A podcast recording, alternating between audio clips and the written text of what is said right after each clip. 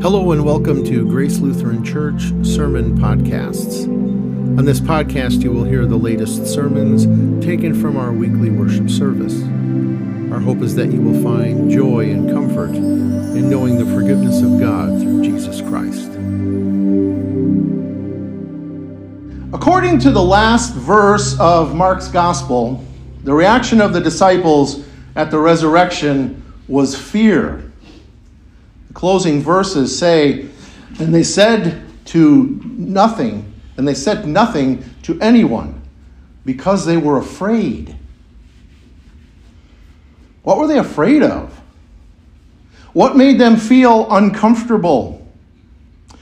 Well, a dead person raising back to life, someone stealing Jesus.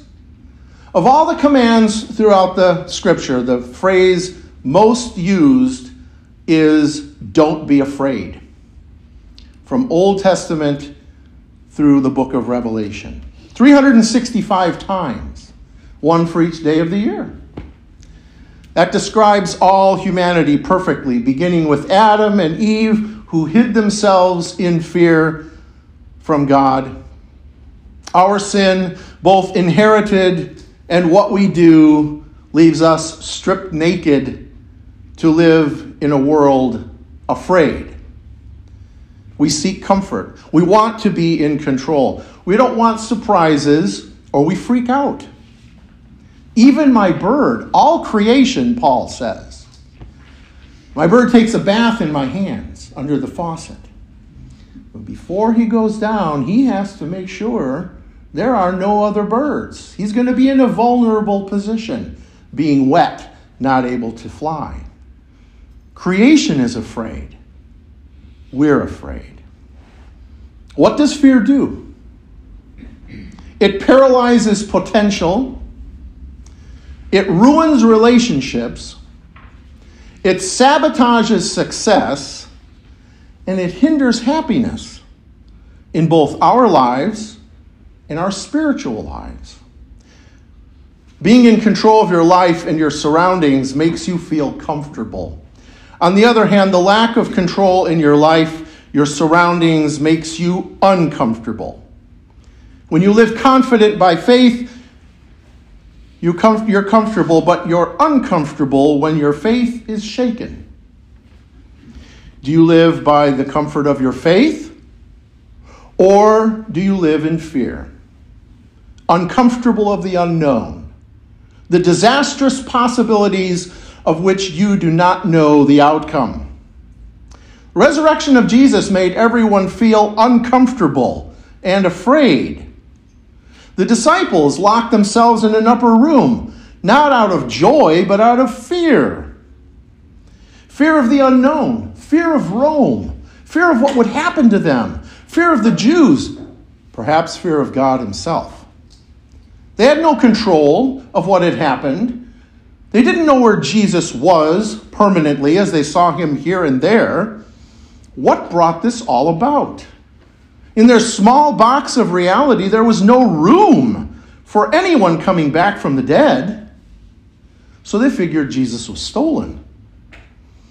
Our gospel for today puts us on the road to Emmaus, where a few disciples left after the soldiers crucified Jesus. They didn't really stay around to confirm what the others saw on Easter Sunday.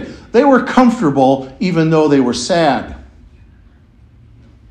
The outcome did not shake their world. Death was an expected outcome, a familiar outcome. But when Jesus revealed himself to them, they became uncomfortable, uneasy. It shook their world. It was so uncomfortable that they went back immediately to Jerusalem at night on the roads that were dangerous. Could this be true? They had to see. But they were afraid of what might happen next when they got there. If this news of Jesus' resurrection is true. The first century Christians lived by faith, not by fear. They were comfortable and relied on their faith to overcome fear of the unknown as they faced constant persecution and death. They had a choice. They could have remained in the upper room afraid of the future, or they could go out and live fueled by their faith in the gospel. Instead of hiding in fear, they chose to live by faith. We're here today because of their decision. They were not paranoid of persecution and losing their life. They were prudent. They had took a calculated risk guided by their faith which brought them comfort and brought to us the gospel message. It's a big difference between legitimate concerns of death and persecution and being overwhelmed to the point of inaction and paranoia. Put another way, there's a big difference between prudence and paranoia. Prudence wears a seatbelt, paranoia doesn't even get into cars. Prudence saves for old age. Paranoia stockpiles and hoards for it. Prudence calculates the risk and takes the plunge. Paranoia never jumps into the water. Though the early church had legitimate concerns about their lives and comfortability, God's gospel caused them to live prudently and not paranoically. We hear in Luke where Jesus says, Whoever saves their life will lose it living paranoid. And whoever loses their life for my sake will find it, being prudent. They were not paranoid of death, renouncing their faith to save themselves. They were prudent, accepting the unknown risk of losing their own lives as they had faith in the outcome of their salvation. You want to live comfortably by faith. I want to live comfortably by faith secure and in control of what goes on in your lives, including your church life. But many times, comfort comes not from faith, but from those things to which you cling for security in the world. Things you can control when your world is shaken.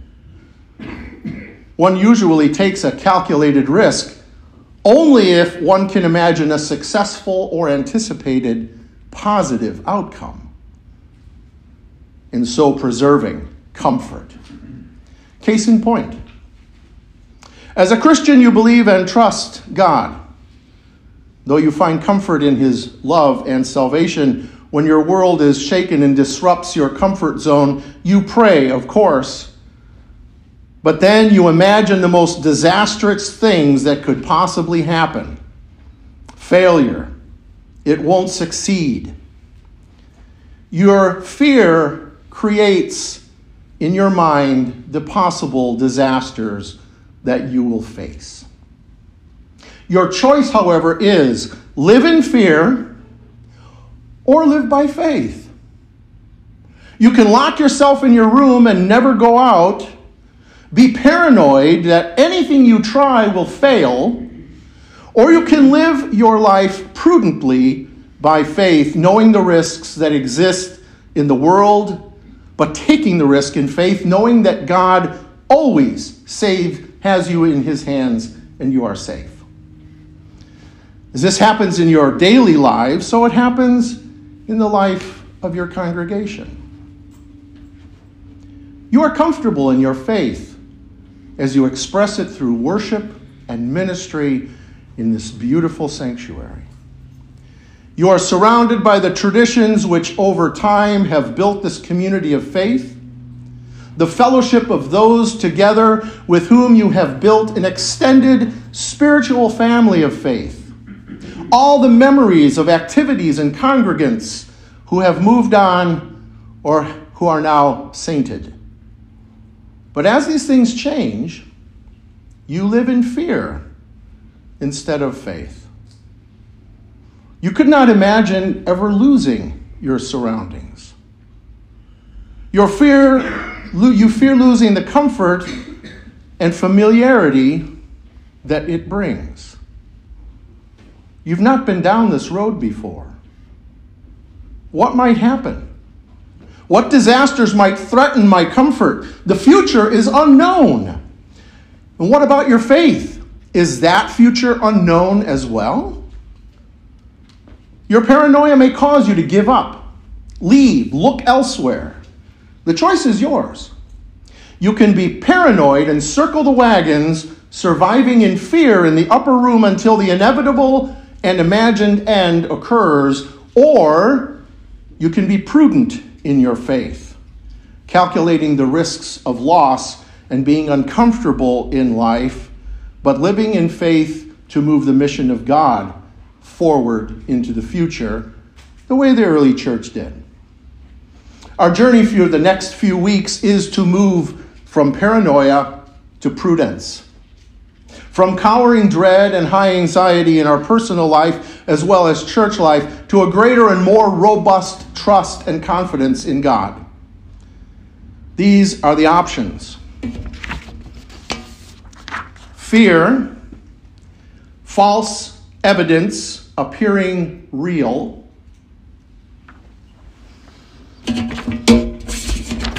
or faith.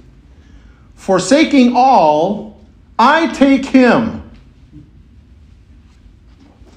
On the evening of the first day of the week, as we read the Easter story, when the disciples were together with the doors locked for fear of the Jews, it says in John, the disciples were called to live in faith. Forsaking all, I take them. I take him, because Christ rose from the dead. Christ slam dunked death and defeated the grave, but the disciples chose to live in fear. False evidence appearing real. The false evidence appearing real was that Christ was dead. That's false evidence. On Easter, Mary Magdalene fell at his feet. Then a group of women saw him. That afternoon, the Emmaus disciples talked with Christ. And yet the disciples chose the false evidence so fear herded them into an upper room and they locked the door behind them. Fear paralyzes potential. You stay behind locked doors for fear of something, you name it rejection, loss, failure, abandonment, loneliness. The list can go on. What do you dream of doing but are afraid to try? You obsess over two words what if? What if we fail? What if I fail? What if they don't like me? What if I lose? What if I'm rejected? What if the whole thing turns out to be a disaster? And so your lives put along at half speed. Because of fear, you not only paralyze the potential in your life, but in the life of the church as well. It's easier to remain and preserve comfort than to entertain any possibility of change that would make you feel uncomfortable. You don't want to ever think about this building being sold. This building is just a building, and it will pass away. But you are the church. And God's church, like His word, will never pass away. Perhaps we should read that verse from Luke 9 24 in this way The church who seeks to save their own life will lose it and the one that loses its life for my mission will find it. Fear ruins relationships. The greatest threat to intimacy in any relationship is fear. Why am I afraid to tell you who I am? I'll tell you why. Because if I tell you who I really am, I'm afraid you'll reject me, afraid you won't like me, afraid that you'll judge me. So I never tell you. I'm never honest and open, transparent, or vulnerable. Instead, I hide. I play games. I cover up. How many times have we heard this line? I'm afraid that I might get hurt again. This carries over to your relationship with God as well. How many times might I get hurt again when I fear God is not on my side? You can fear that relationship not wishing to reveal your true feelings about him, your doubts, your shortcomings, in fear that you will not please him or that he would get the wrong impression of you and your faith. Well, no worries there. He knows who you are. You can't hide. I can't hide. Like Adam and Eve in the garden, where fear made them hide from God, the relationship was broken, and so is ours. Fear sabotages success. Fear creates what it fears. Think about it. The fear of becoming like your mother causes you to focus on her so much that you become like your mother or father. The fear that you can't keep a commitment keeps you from making one wholeheartedly. So failure is inevitable. The fear of growing old causes you to prematurely grow old. The fear of poverty causes some to make risky investments that causes them to lose the little that they have. Fear does that. You end up living like slaves to your self-created fear. Fear creates or fear creates what it fears. Fear is the basis of world religions. Out of fear, civilizations created their gods and idols to deliver them from their fears, making sacrifices and worshiping them. Think about it. What's the great monsters of the deep that we may read about in mythologies? The great monsters of the deep, the krakens, were created from the fears of the fishermen who were out on the deep, who projected their fears to mythological monsters. These gods often looked like the very things they feared in nature around them. Third, fear, fourth, fear hinders happiness.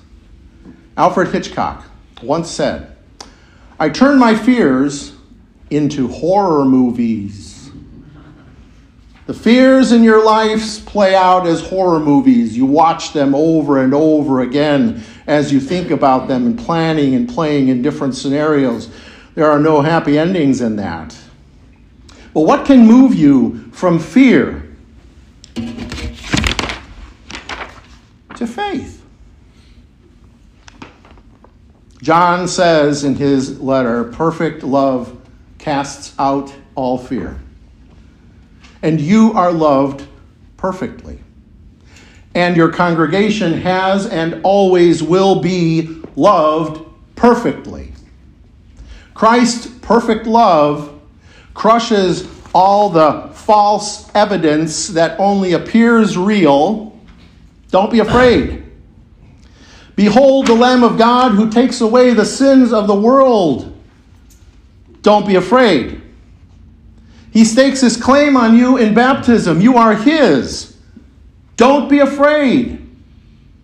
He shows you his love by giving himself to you in the Lord's Supper. Don't be afraid.